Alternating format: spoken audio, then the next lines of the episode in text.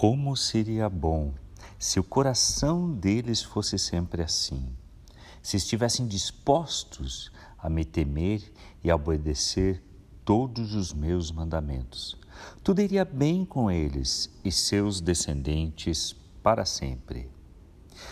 Muito bom dia! Este versículo é Deuteronômio, capítulo 5, versículo 29, e ele é uma fala de Deus exatamente depois que os mandamentos são citados.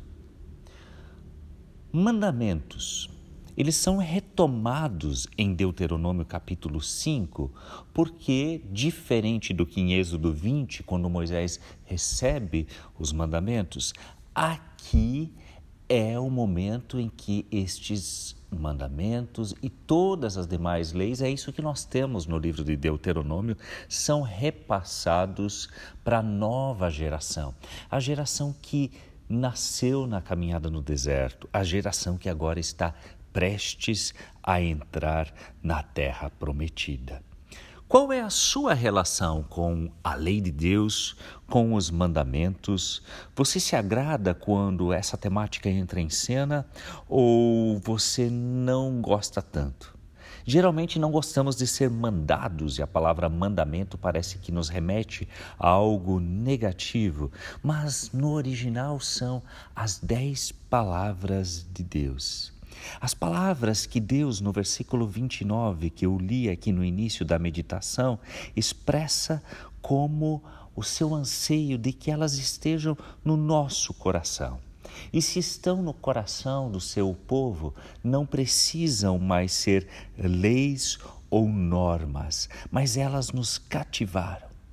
E por que as leis podem nos cativar? Obviamente, as leis de Deus ao ponto de nós nos agradarmos dela e, delas e elas não soarem negativas, mas encontrarmos nelas algo bonito, algo agradável e termos a vontade de nos apegarmos a essas palavras de orientação divina.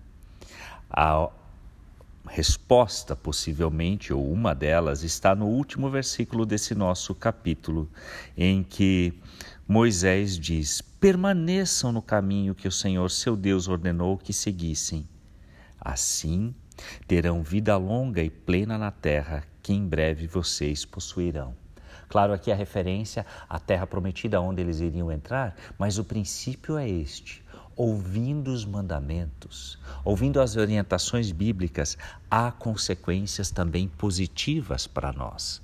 Não é apenas para agradarmos a Deus e porque Ele assim quer e ponto final, mas é para que a nossa vida vá bem, para que vivamos de acordo com aquilo que é vontade do Senhor para nós.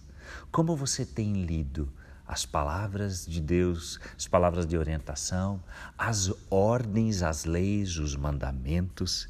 Espero que por trás disto o seu coração encontre também o coração de Deus, o interesse de Deus por cada um de nós. Desejo a você um abençoado dia. Deixe-se orientar pela palavra do Senhor. Eu sou Hans Jürgen e junto com você estou nesta caminhada.